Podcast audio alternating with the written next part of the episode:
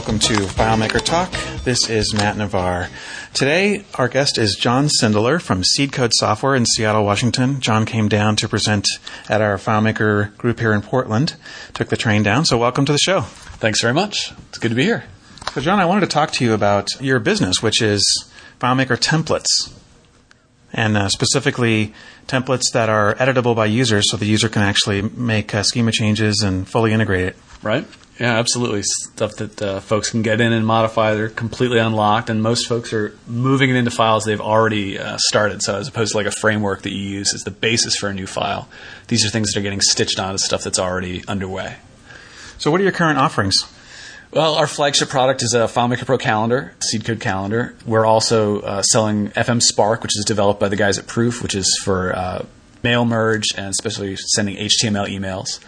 And um, we've just uh, developed and released, although haven't really announced publicly yet, a new product called SeedCode Hierarchy It really adds another view to FileMaker layouts instead of uh, form view and list view.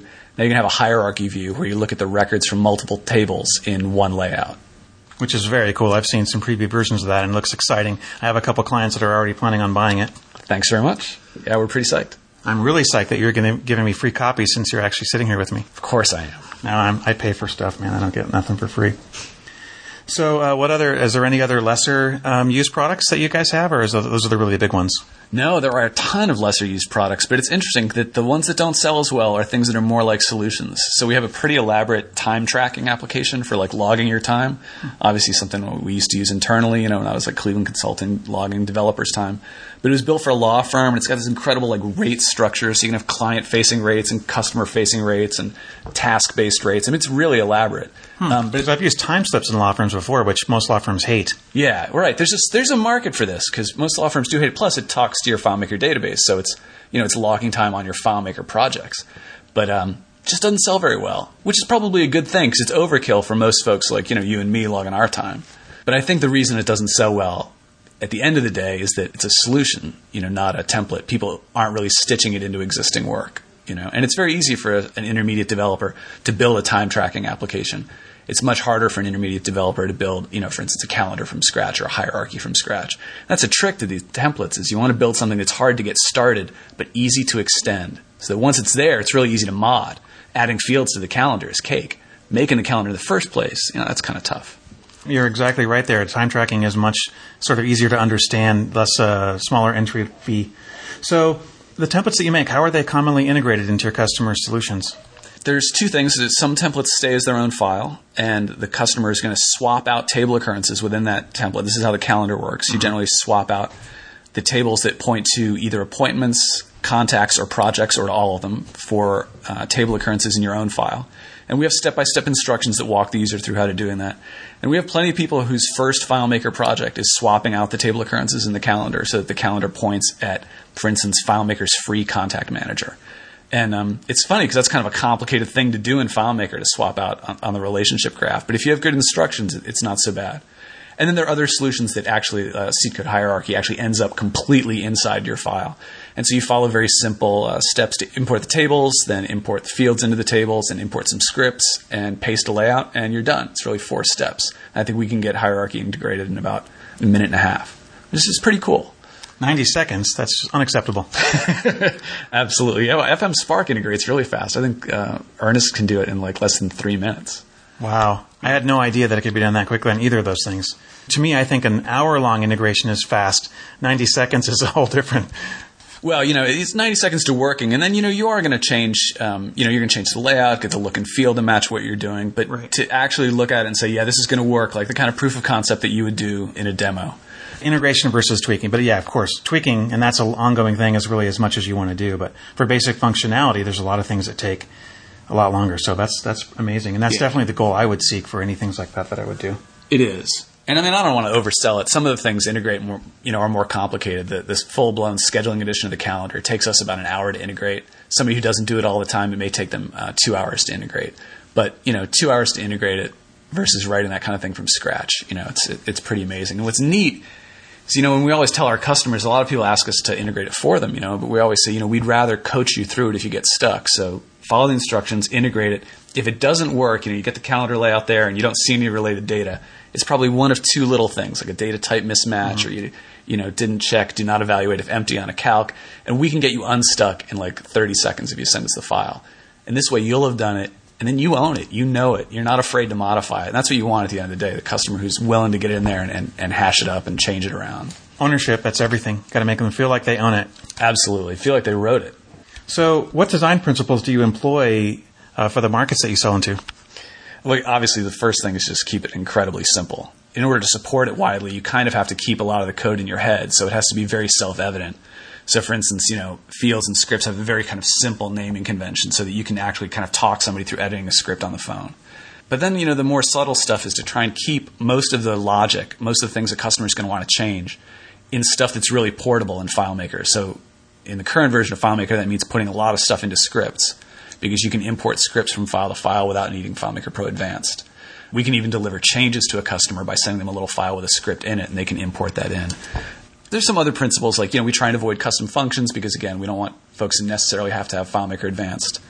And we try and keep things down to one file because a lot of our customers are, are paying for hosting or they don't want to manage security in more than one file. So all these things about keeping it simple and having your application take up you know a very small footprint that's what we're working on. And, and, every version of the products gets simpler in that way. You know, fewer calcs, simpler scripts, simpler naming conventions. How about having a lot of data-driven elements so that user can control the interface and things like that by, by changing values in tables as opposed to directly editing layouts? Is that a really big thing? It is for, for a lot of things. You know, obviously, uh, especially for complex behaviors like a calendar that starts on a Monday instead of on a Sunday, right? You, we have to make that a switch as I think about this more and more, I'm taking some of those switches out of global fields or out and out of fields, out of a settings table, for mm-hmm. instance, because that's just one less table for the user to input. If we look at uh, you know the latest stuff that we're working on with Proof in FM Spark, a lot of the switches are in um, variables that are in scripts, and it's very easy to edit that script and, and change the variables. In fact, we can even email somebody the set field string to to define those variables if they want to do something more complicated. Whereas once that's in a field and we want to change those behaviors, you're you're in the schema. I think as I look forward, I think a lot of that stuff is happening in scripts as opposed to there's still switches, there's still settings, but they're not really happening in, in fields the same way. They're happening up in scripts. Yeah, that makes a lot of sense. I'm trying to think about my own development and if I've been working that way more. And the answer is no, but I'm going to start. well, I mean, there's a, there's a problem with it. You know, obviously, if it's in a field, it can be backed up and it can change per user and change over the course of one session, and you don't have to be a developer to change it, and there are all sorts of other things. But right. if it's in a script, it can still be backed up. I mean, it's part of the file. Absolutely. But if I were to rev a new version of the file, for instance, oh, you know, so do I write that to a global and then to a file on the disk, and then I'm not sure what I do there. Yeah. Yeah. So it's a little different. But for most of the things that I think of as a switch, what color do you want to, you know, the highlight to be? We're putting that in a global variable, in a, not a global variable, but in variables and scripts because they're easier to change and we don't need the user to import another table. Um, and then you have to do some sort of test on the value that they put in because there's no data testing against what they enter, right? So right, there's no data type validation, right? So we can't enforce. Uh, we have to write a script if we want to enforce that they put a number in that variable. But basically, what we're doing now, and this is another really cool thing about doing this in scripts. Most of our settings now look like this. It'll be you know set uh, variable, and then all the options, all the possible options we can think of will be there, but commented out only the simplest option is uncommented. And the instructions, again, we can have lots of comments in there. So they're going to uncomment a line, a line that we already wrote and is already kind of chill. Uh, rather than they're going to go in there and kind of type their own thing. Oh, that's, that reminds me. I just had a flashback of editing the uh, the file for Apache control. Right when you do the Apache config, you comment lines in and out, and the same thing for a lot of other um, you know server side things. Absolutely right. And so if an, uh, you know a non technical person like me can edit my Perl shopping cart by modifying config files just the same way. Yeah, that we're all learning from these other technologies. And, and you know, Apache and the, these things, these things are designed to be deployed by people who don't really are going to read the spec. You know, you need to open the config file and edit what you find right there with reference to nothing else. And then I recall how many times I've completely destroyed Apache by by editing the config file in a really stupid way or doing something I didn't understand or or some of the things I was trying to do with uh, setting up an IMAP email server which is way more complex. Yeah, but. yeah, way, way more complex. So, what's the coolest part of your job? I mean, it seems like you have such an awesome gig at developing templates, working for FileMaker developers. That must be just a huge thrill. So, what do you like about it? Yeah, well, selling to FileMaker developers is a huge thrill. The biggest thing I like is that when I was doing consulting, you know, when the phone would ring and it was a client, it was always a problem, right? It was always a big deal like this. Something went wrong on the server, or the, you know, the EDS transmissions that we're getting from our vendor aren't the same anymore, and we need to change the XML grammar. Right. By the time they called me, it was complicated. But now, when the phone rings, you know, especially with uh, our calendar and with FM Spark, these things that are really battle tested. The customer wants to modify it or change something about it. I know that I'm going to make that person happy in the next five minutes because it's not that complicated, and that that's really satisfying. But I mean, the really gratifying thing is seeing what people have done with these folks that are even you know brand new to FileMaker, taking things like our calendar and, and, modifying them in ways that I have just never foreseen. And uh, you know, you think that there are these burdens to FileMaker development, like it's hard to understand the relationship graph, and I don't know. I see people doing amazing things with this stuff, uh, very elaborate mods, especially for in-house developers, and it's it's it's really impressive. Yeah, like what kind of stuff? Well, my favorite one is a, a developer who's now out of the country, starting his own consultancy uh, in uh, He's in Texas. Yeah, but I'm um, no, and he uh, he worked at a laboratory in New York, and they had 16 facilities, and they were working with uh, immunocompromised patients. So anything that the patient did at any of their facilities, be it dental work or renal clinic, all the other physicians needed to know what was happening with that patient because any of those little things, having a tooth pulled or a toothache, mm-hmm. could really affect these people. So he added uh, filters to the calendar so that when you bring up a patient, you see uh, one calendar per lab and basically kind of see their examination and diagnostic history across all the different labs and all the different facilities on one screen. So that you know if any event in the recent past has kind of uh, compromised this patient. And this was all done not just as like lists of transactions. This was all done in the calendar interface, so you could kind of see it like as a, as a gigantic timeline. And um, the gentleman who wrote that was a nurse, and it was his first FileMaker project. And you know, aside from the calendar, he was actually going up to Medicare's uh, SOAP service to validate procedures as to whether they would be approved under uh, under different auspices at, at, his organization. I mean, it's amazing stuff. That's so cool. Yeah, it was absolutely. I mean, this is a testament to what FileMaker is for: is to let people build their own tools, right? And you know, and this is in a compliance audited environment. So I mean, he wasn't just making this thing up as he went along. I mean, it really worked. Awesome. Well, let's uh, get on to the other part of our podcast. Let's talk about It's Not FileMaker and FileMaker tips. Let's start with tips. It was a really good one today that you picked up. What was that one? So if you uh, grab a text object or any object in FileMaker in layout mode and option click when you grab the color palette, the little uh, paint bucket palette, let's say if you grab some text, if you option click on the little palette in the status area and change the color, you are changing the font color and fill color of the text object without having to go up to the toolbar and grab the text tool. You can actually it's there's two color palettes you could click. There's the paint bucket one for the object, and then there's the line one, which yeah, is hardly ever used. It's the line one that you option click to get the uh, text color to get the font right. So if you do the paint bucket, you get the background fill. I just learned this like 30 minutes ago, so I'm still in awe. It's a funny little thing. I, I, don't know. I see little things like that. Like another one that I saw today, I'll throw a second tip out there, is in the relationship graph, if you want to open up a relationship, so you can use the mouse to mouse around in the graph. And if you click on a table occurrence, you can use the right and left arrow keys to navigate to the relationship itself, the arguments, and then you hit Command O or Control O to open that relationship, and then edit it. So you actually can do a lot without using the mouse in the relationship graph, which is pretty cool. I'm doing that right now. That is pretty cool. The arrow thing works a little kind of unpredictably, kind of skips some graphs. I wonder if they're coming in in creation order. I think it might. I don't know if you actually have them all left aligned, but yeah, the up and down thing doesn't work quite as good. So actually, usually what I do in the graph is I start typing the name of the table occurrence, and that's why I give all my table occurrence groups uh, codes, like you know two or three letters. So if I want the company one, I type in COM and then it takes me right to that group. You know, that's actually I, have known that for a while. That's actually something I never do because by the time I'm in the graph, I'm generally in that like I just want to look at it and kind of browse through it peacefully, and I just kind of scroll down to the section I'm in. But uh, yeah, it's much faster to type ahead, and yeah, prefixing is the key. We prefix all our uh, field names the same way, so that they're the field names are unique solution wide, similar kind of thing. Just right. Yeah, I don't do too much prefixing on field names. I like them to be simple, but yeah, it's I'm going to come around to that opinion at some point. So it's not FileMaker. You had a really, really cool thing you were showing me a minute ago. Tell me about it. I picked this up from Shin Ninagawa in Japan. It's called 1Password. It's at one, like the number one, password.com. And it will store the login credentials for all the websites you visit.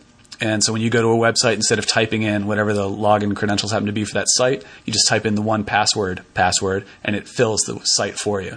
It's also got a password generator and a wallet, so you can put in your social security number and your credit card numbers and all that stuff.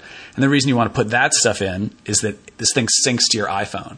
So now on my iPhone, I have like my Amazon S3 key and all that other stuff. So if you know the house burns down and all the laptops are destroyed, as long as the iPhone's in my pocket, I still have all that login information, and uh, it's pretty hot, saving me a lot of time. So it's a Mac application. On the Mac, you actually have the keychain, which does that, but the keychain doesn't sync to the iPhone.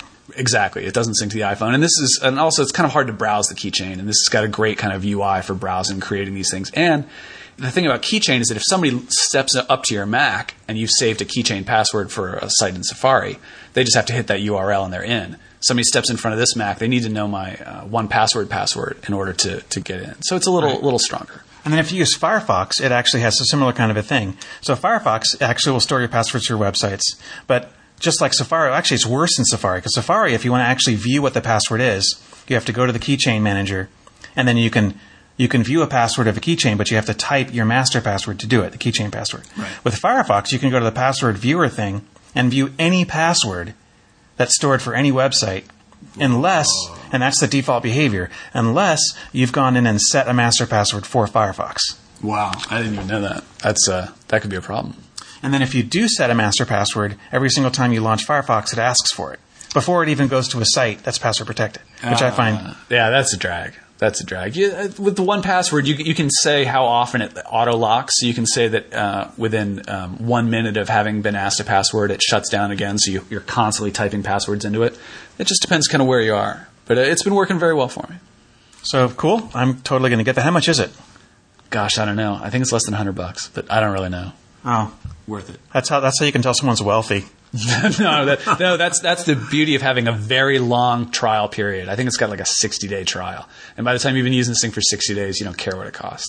exactly. I, I very often I have a my threshold for little utilities like that is twenty or thirty bucks. Ah. If there's something like that, like I bought a really cool recording program for Skype, and I think it was thirty bucks, and it's like, yeah, I'll just buy it. I just don't buy that, man. This is a man who's interviewing me with like a seventeen hundred dollar microphone right now. Actually, more like two twenty, cheap Cheap, but cool. but cool. It's like two hundred dollars more than the microphone I have. It's a four track recorder device though for musicians, so it's a double purpose kind of a thing. So here's this is the coolest part of the whole interview. So speaking of music, I'm gonna I'll, I'll take the mic out of your hands so you can have your hands free because Matt's got something really bad here. My my uh, it's not FileMaker is an application for the iPhone called Ocarina or Ocarina, depending upon if you're from Texas or not. No, I have no idea how to pronounce it. And it's it's an Ocarina application. You blow into the microphone, and it senses how hard you're blowing because it has a volume sender, and it has four little buttons on the top for keys.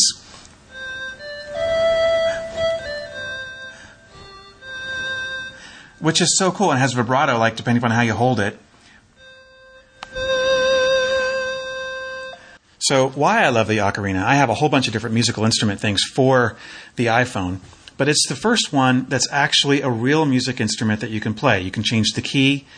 Uh, it has a really cool little application in there that you can listen to what other people are playing in the world. Oh, and it shows you like an icon and it shows you like music coming from that little city.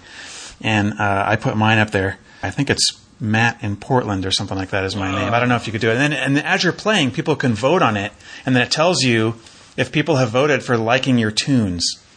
But just the ex- the ability to express um, by the volume and the and the vibrato of your note is something that's key for any musical instrument to be able to do something. So anyway, check it out. Ninety nine cents. That's it. So thanks very much for listening, and um, I'll look forward to talking to you all next week. thanks so much.